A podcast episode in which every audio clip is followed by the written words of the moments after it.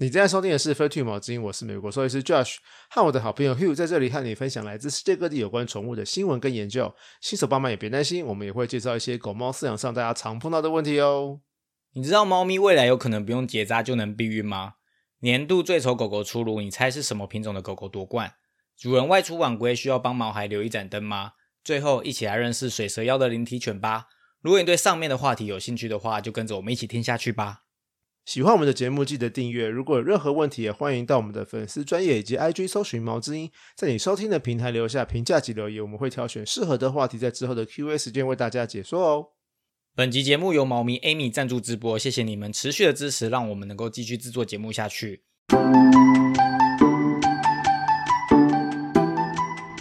嗨，大家好，我是 Hugh。Hello，我是兽医师 Josh，欢迎回来。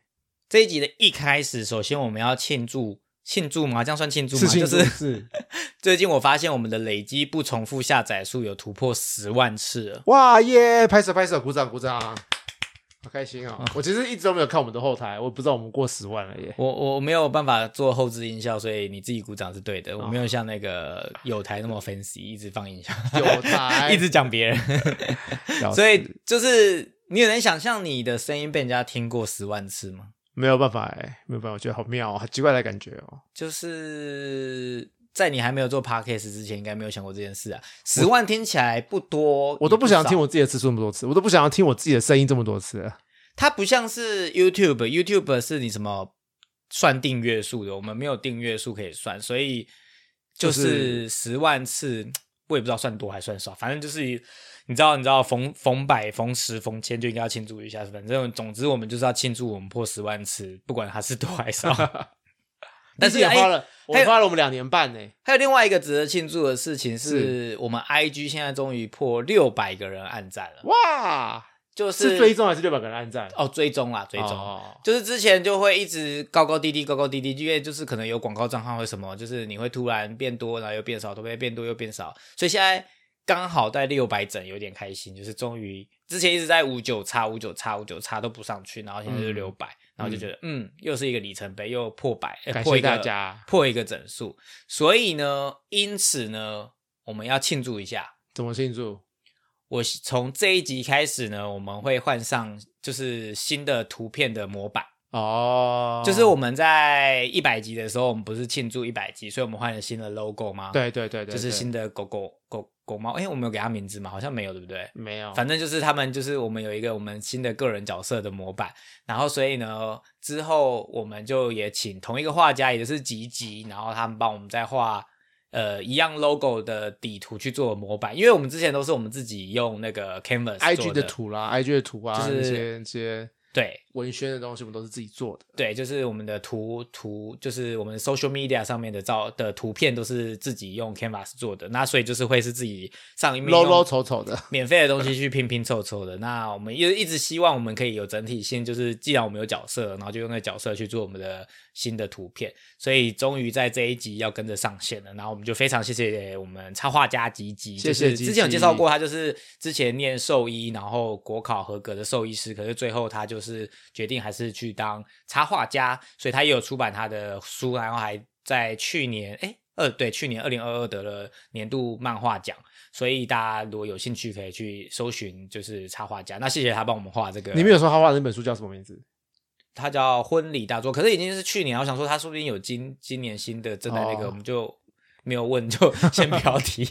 反正大家有兴趣就会去搜寻嘛，就是是他曾经是啊，他是国考合格的兽医师，然后后来去当插画家，然后帮我们画了 logo，然后以及现在新要上线的模板。那希望大家会喜欢。你到时候听到这一集的时候，就可以看到我们新的系每一个系列都会有新的，就是这个图片的背模板要怎么形容啊？我一直觉得怪怪的，就是它就是那个我们每一集都会用一样的东西，然后去改那个文章啊、文字或者是图片，所以那就叫模板，叫 template。所哦以就是我们之后要换新的模板。那再来一样就是，呃，现在我们就固定会在新闻的时候，呃，来谢谢大家的留言跟赞助。那还好，最近这几个月也刚好都有人 留言跟赞助，所以我们可以固定在每一个月的新闻时间跟大家，呃。就是感谢这件事情。首先就是一样是从商 on 的赞助开始，我们现在的赞助变成从呃，在商岸我们转换平台之后，就是在商岸，所以我们只会念商岸的赞助，也只有商岸的赞助啊。然后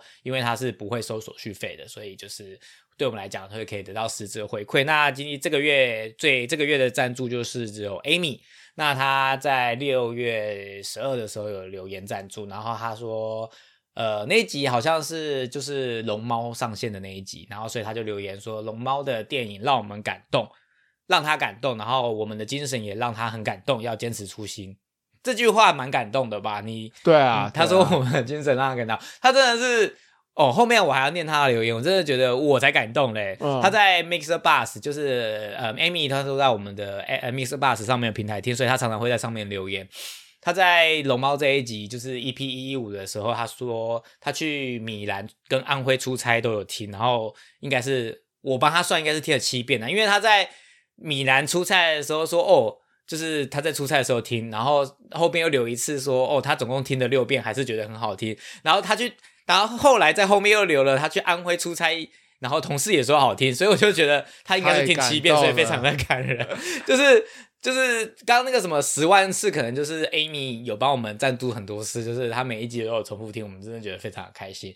然后就是非常谢谢他，就是呃再次跟大家说明，就是不管是留言啊，或者是听很多次啊，或者是实质上的赞助我们，我们都非常感动，都是给我们继续做下去的动力。所以就是希望大家都可以向 Amy 学习，成为我们的。忠实毛迷，真的。然后再来，他在呃 EP 一一六杀人鲸的逆袭这集里面也有留言。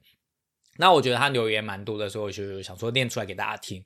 他说啊，我喜欢虎鲸跟打火山羊的单元。然后他上周在巴塞罗那跟马塔罗，你去过马塔罗吗？没有哎，马塔罗出差，我不知道马塔罗在哪里。他说马塔罗就是海边，海边有非常多的游艇。然后单元中提到虎鲸攻击船只，不知道是游艇还是渔船。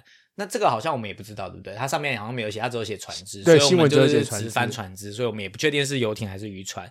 他说基本上鲸鱼类很少攻击船只，然后母鲸。虎鲸是母系领导。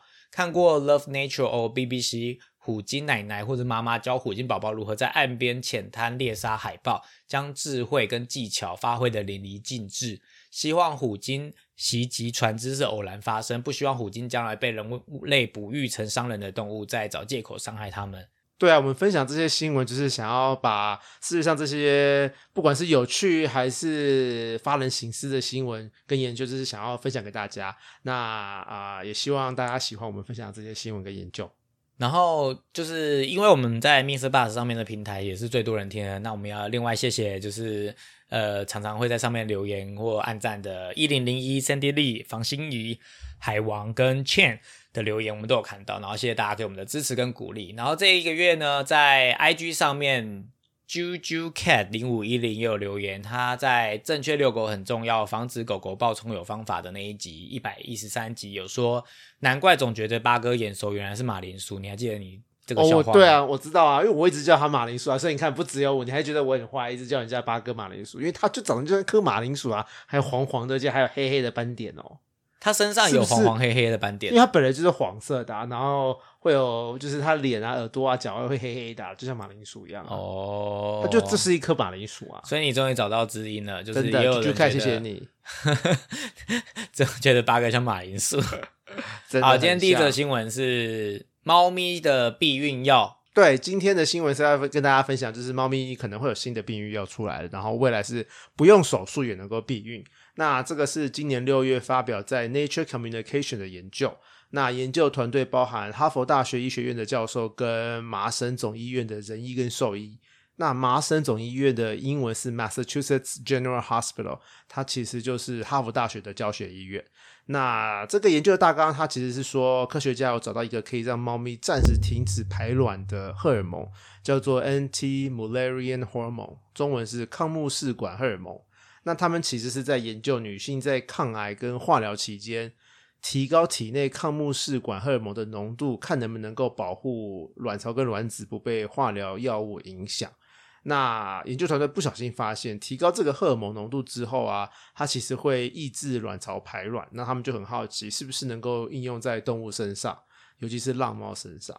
那这个荷尔蒙啊，抗木试管荷尔蒙其实是经由女生跟母的哺乳类动物的卵巢制造释放的。那男生的睾丸在青春期以前也是会制造释放。那这个团队其实，在二零一七年的时候就有发表了这个荷尔蒙，其实是可以有效让老鼠来做避孕的这件事情。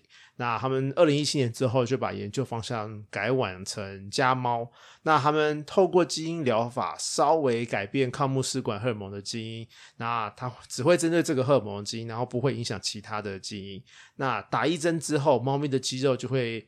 呃，开始释放抗木试管荷尔蒙，因为本来是只有卵巢会释放，然后打了这个针之后，肌肉也会释放，然后就会让体内的抗木试管荷尔蒙浓度大增。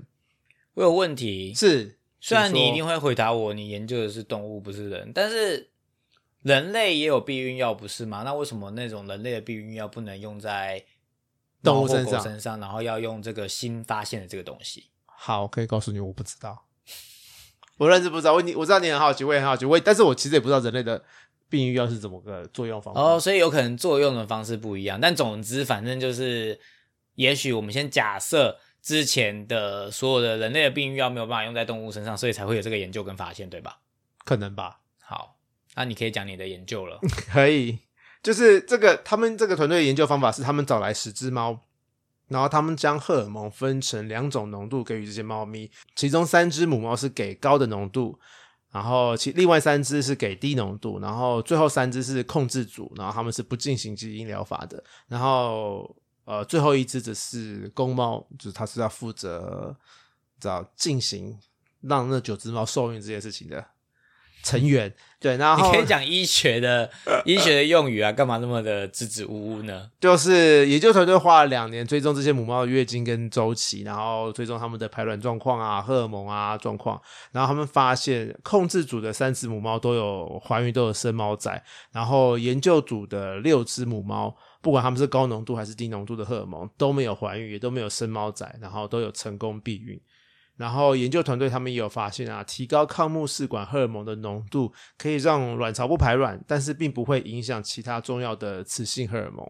然后这六只研究组的母母猫也没有出现什么因为基因疗法出现的不良反应。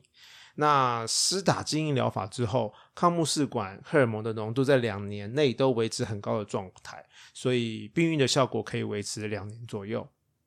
然后研究团队也有说，就是这个基因疗法其实是有一些限制的，就是现在科技并没有办法大量制造药剂，所以还无法呃大规模的实行。那下一阶段的实验呃实验，他们希望可以扩大 sample size，就是扩大样本数量，看效果啦，看有没有什么不良反应啦，了解最低浓度是什么啦，然后了解最低的施打年龄是什么，然后他们也想要知道可不可以就是让动物打一针就可以终身避孕。我觉得这个方法其实很好啊，就是不用手术，因为手术其实很耗、很耗时、很耗人力。但是假如有这种针剂，只要打一针，他们就可以避孕一辈子或避孕两三年，真的是一个很棒的方法。可是我就想到一个问题啊，如果你是是要针对家猫，好像是可行的。可是如果你是要针对浪猫，如果它不是百分之百的避孕效果，以及你如果是每两年要施打，你要怎么再去找回那些浪猫，其实是会施行上是会有困难，除非他可以研究出终身避孕对啊一针就可以然后以及他可以研究出它确定是百分之百有效的，才可以真正降低目前在做的这种绝育的。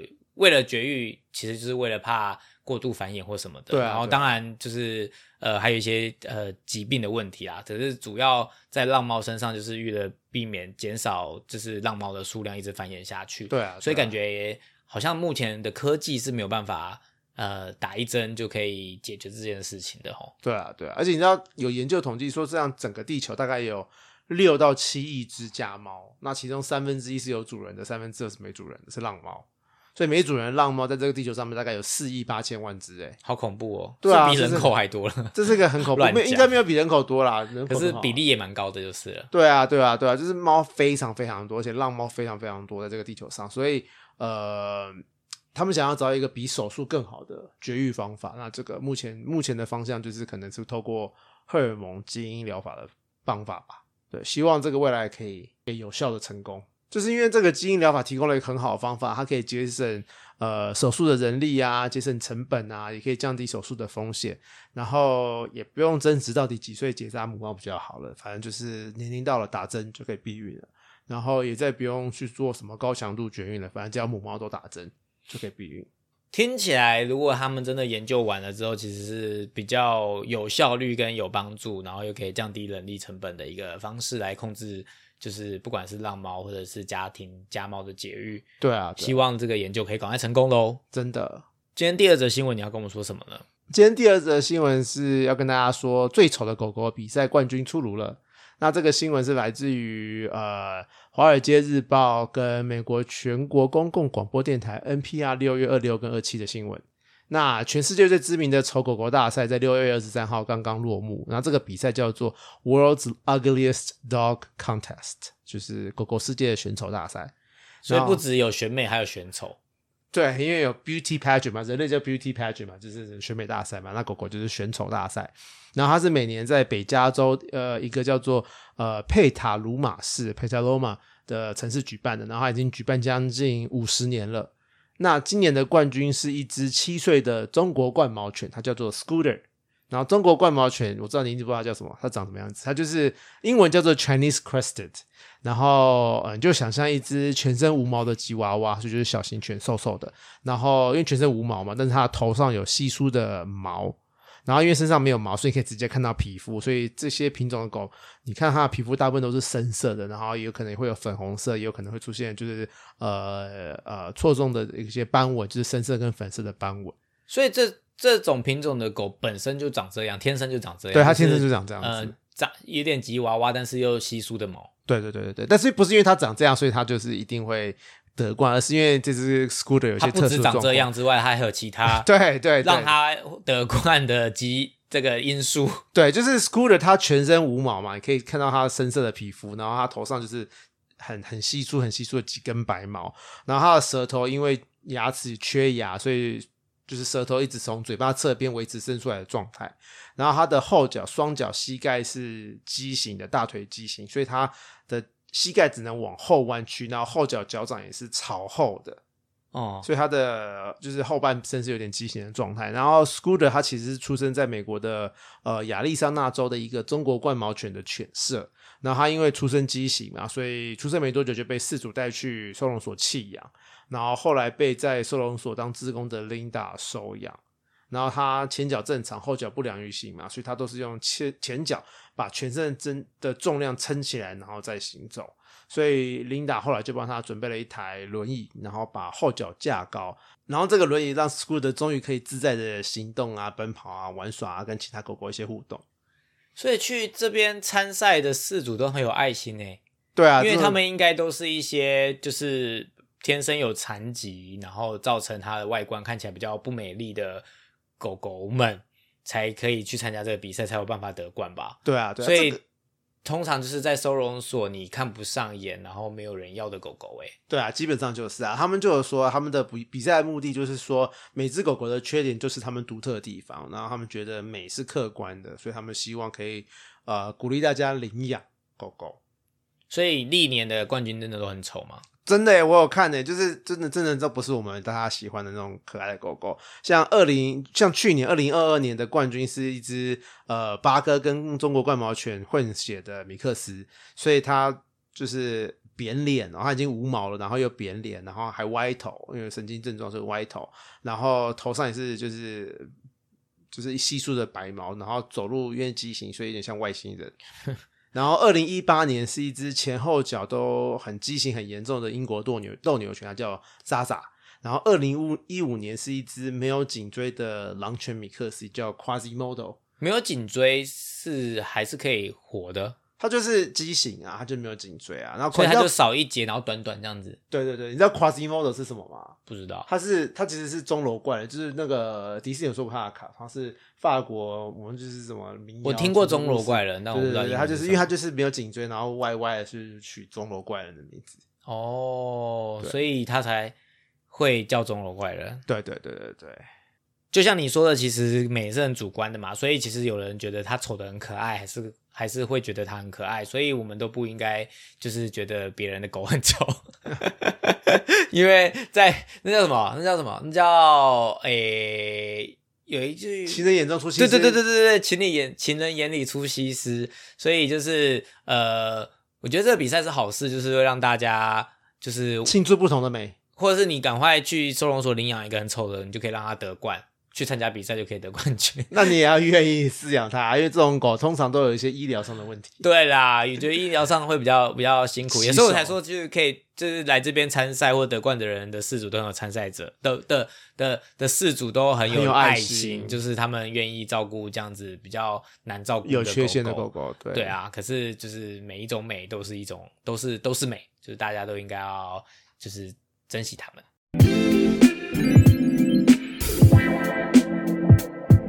今天的 Q&A 时间，你要跟大家说什么呢？今天我们要跟大家说，主人外出会晚归，要帮狗狗、猫猫开夜灯吗？这其实是我朋友最近问我的问题，我觉得不需要吗？他要让那个留一盏灯给晚回家的人啊。就其实简单来说，其实不太需要啦。这是我其实没从来没有想过这个问题，这是一个会需要被问的问题，但是我觉得可以跟大家分享一下。就是所以问帮问你的人，他是狗还是猫他？家养猫，对，然后他平常就是傍晚下午就会回家的，但是他有几天会特别晚回家，他就说，嗯，那要帮他开灯吗？其实猫的话，我记得它们夜视功能很强，其实根本就不用吧。对啊，对啊，猫咪其实就是你讲的夜视力很强啊，所以你有没有夜灯，它们其实都看得很清楚。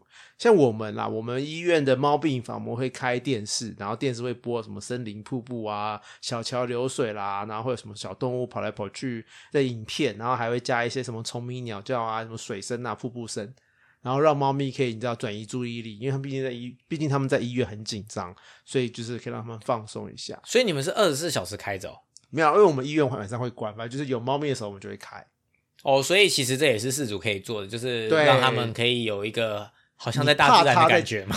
对，有一点这样感觉。跟你怕他家无聊的话，可以啊。可是其实也不太需要，因为猫咪白天都在睡啊。哦，它是晨昏型的动物，它只有清晨跟晚晚上刚入夜的时候会活动力高诶，所以你就是刚好配合主人晚上回家的时间，所以其实是不太需要啦。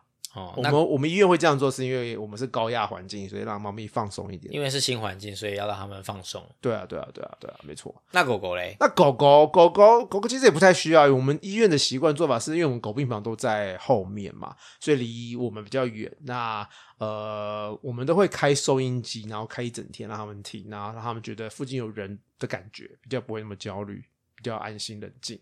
那我们医院很多同事家里的电视其实也都是开一整天的，就是为了让狗狗有有东西可以看，有东西可以听，所以重点其实不是灯，而是他们是需要声音跟画面。就是让他们可以分心的东西，对、哦，所以就是你不要开灯，不如开一个收音机之类的二十四小时会动的 iPad 或什么之类的，对啊，对啊，对就啊是有声音有动，然后让它可以。其实是要降低焦虑，焦虑，而不是想要让它看到东西，看得到东西。对对，因为人一般去思考要开灯，是为了想要看得到东西、找得到东西，跟看得到什么东西在哪里。不会跌倒，对对对，但是猫咪不会有这个问题啊，它就是看得到。哦那如果有这种真的是，比如说它老了或什么疾病需要开灯的这件事吗？有有，就是什么时候真的需要夜灯？那就是假如你家的动物，尤其是狗狗出现认知功能障碍的话，就是老人痴呆啦。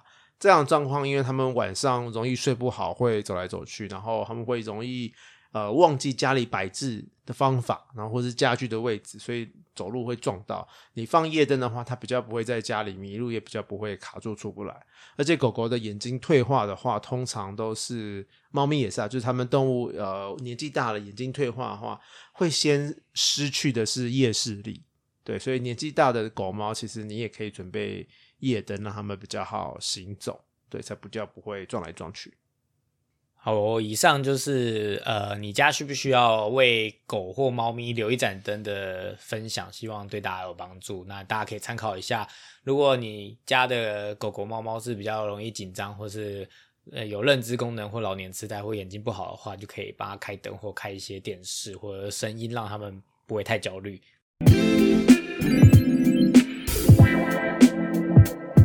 的品种时间，你要介绍的是灵缇犬。什么是灵缇犬啊？灵缇犬英文是 Greyhound，然后它就是我帮它取名，就是你知道有水蛇腰的的孩子，因为这腰真的好细哦。你知道我第一这辈子我没有听过灵缇犬，可是是我很久以前就听过 Greyhound，你知道为什么？你问你当然听过 Greyhound 因为我以前在国外有看过灰狗巴士。哦，对，Greyhound 就是灰狗巴所以我士。如果你讲 Greyhound，我只会想到灰狗，不会想到灵缇犬这三个字。台所以湾 Greyhound 翻你会翻灰狗吗？台湾我知道它中文叫灰狗巴士，但台湾没有灰狗巴士啊，是国外有。像我去查，鬼号其实是美国的，就是长途的巴士，对对对对对对。的的公司。我小时候有搭过，哎，我在澳洲好像有搭过，因为澳洲好像也有 Greyhound，因为它就是廉价的巴士，然后可以长途的就是跨，就是这种，特别是在呃对国家比较大的地方，然后它就可以到开很久，开一个夜车，然后隔天早上到那一种。对对对对对对对对对对对。总之我离题了，但是我意思是说我听过的 Greyhound 只有就是巴士公司，所以原来它叫领地犬。对，它是一种真的一种狗的品种，然后中文叫做灵缇犬嘛，然后英又有翻成格雷伊猎犬，然后它是跑步最快的狗狗，然后十大陆地哺乳类跑步最快的，它其实也是榜上有名的，第一名就是猎豹嘛，那灵缇犬其实也是这十，我记得它前十大，它的名列前十大。对，那呃，Greyhound 它其实是视觉型猎犬，它是 Sighthound 的一种。那我们之前在 EP 一一六讨过讨论过 Spitz，Spitz 是指标型猎犬，就是他们是用鼻子指猎物的这种犬种那什么。叫视觉型？视觉型它的专长是用眼睛捉捕猎物，然后通常他们的跑步都非常非常快，什么叫用眼睛捉捕猎物啊？就是嗯，就是他用眼睛捉捕猎，他就专门用眼睛看猎物。就是外国人的定义，我不懂为什么他们叫 Sighthound。对啊，就他们就用眼睛。那你看有 water dog，、然后有呃有 spitz 就是 point dog，然后也有 sighthound，这些都是猎犬类的分类。哦，所以指标型就是我用鼻子指，然后你去抓。那眼睛指用用眼睛捉捕猎物，就是我用眼睛看到，然后我又可以跑去抓，是这样的意思吗？对对对，通常 sighthound 就会跑很快，然后通常他们的眼睛也比较呃在前方，眼睛比较比较谁眼睛不在前方啦？呃，有的眼睛会比较侧面，像金鱼的眼睛就是在两边，所以狗也有分比较前面的跟比较后面的，就是它的构造上面它位置比较集中我个人觉得有，但这个是不专业的说法，这是我个人觉得。对，然后 Sighthound 的腿都很修长、很细，然后他们的身体柔软度也都很高，然后通常都非常非常的瘦，然后腰也都很细，然后头也是那种非常非常修长的感觉。你知道为什么吗？为什么？因为因为它是跑车啊，是对流线型、所以流线型，所以所以它才跑得快啊。，对，所以我不知道大家对腮行熟不熟悉，但是什么阿富汗猎犬啊、灵缇犬啊、意大利灵缇犬啊、惠比特犬啊，都是呃腮烫的狗狗。就是都是眼睛这些这捕捉猎物我刚刚讲的的这些四种狗狗，其实都长得非常像，只是大小跟毛长短不同而已。啊。好，对那你来介绍一下灵缇犬的历史吧。历史它的故事要拉到五千年前的古埃及，因为埃及大家知道就是沙漠嘛，埃及周围也都是沙漠，所以它的阻碍物很少，所以猎物都会都很会跑，然后也都会躲到沙里面。然后那时候法老王养的猎犬要非常擅长追踪，然后要可以猎捕沙漠中的猎物，而且因为沙漠很大嘛，所以也要很会跑。所以，身为法老王的宠物灵缇犬，在古埃及人的眼中就是法老王的眼神，所以他们看到灵缇犬就要很尊敬。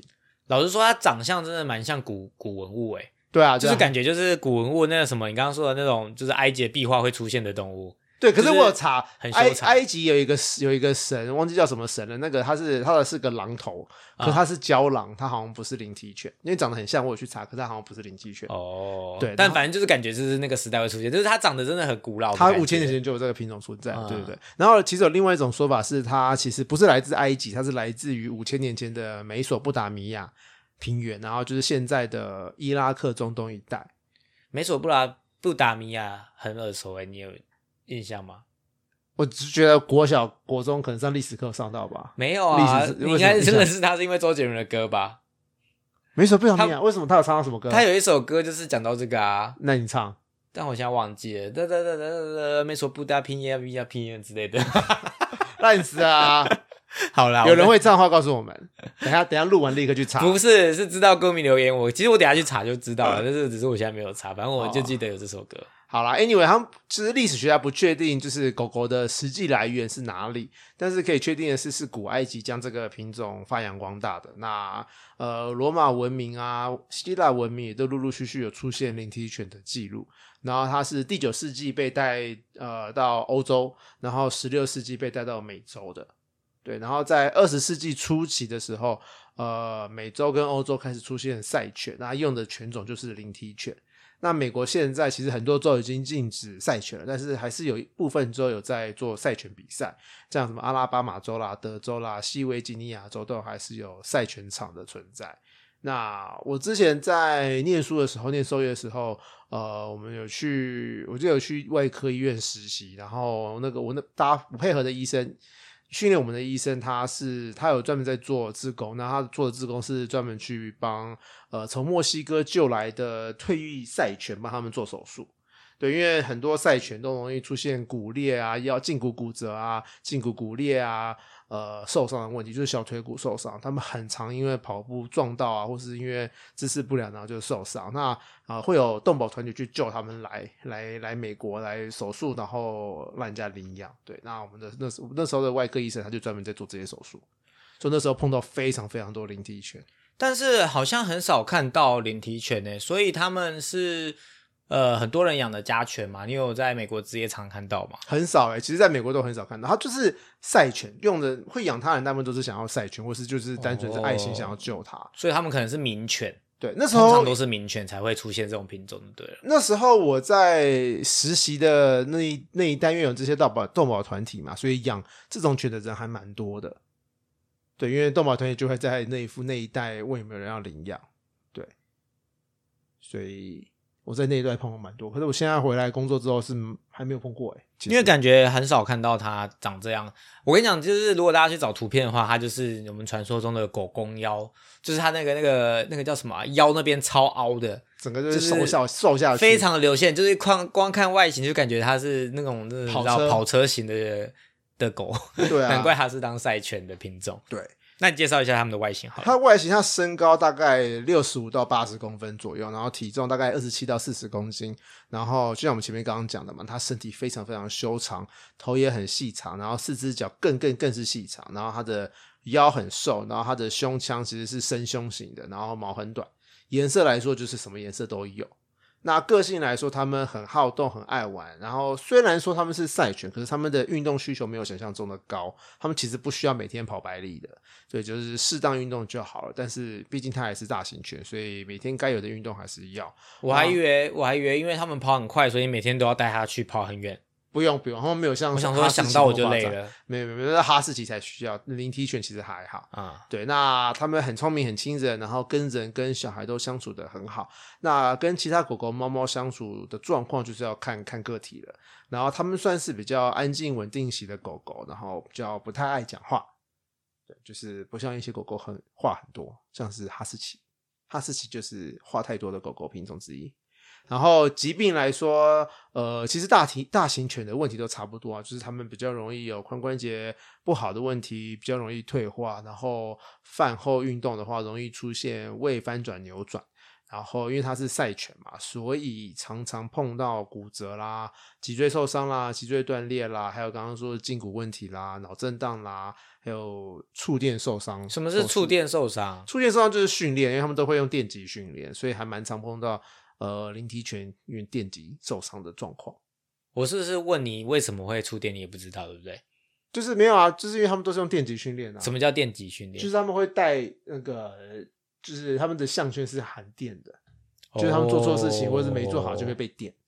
是之前介绍过项圈，有的是那个倒钩型的，也是拿来训练，然后有一种叫做电击型的，就是上面会带电的。对对对对对对对对啊，原来如此。嗯哼，好啦。就是节目的最后，我想到那首歌是什么了。然后你说，就是周杰伦有首歌叫做《爱在西元前》哦，哇，那好旧了。那是我给你的爱写在西元前，深埋在美索不达米亚平原之类的。哦，方文山写的吗？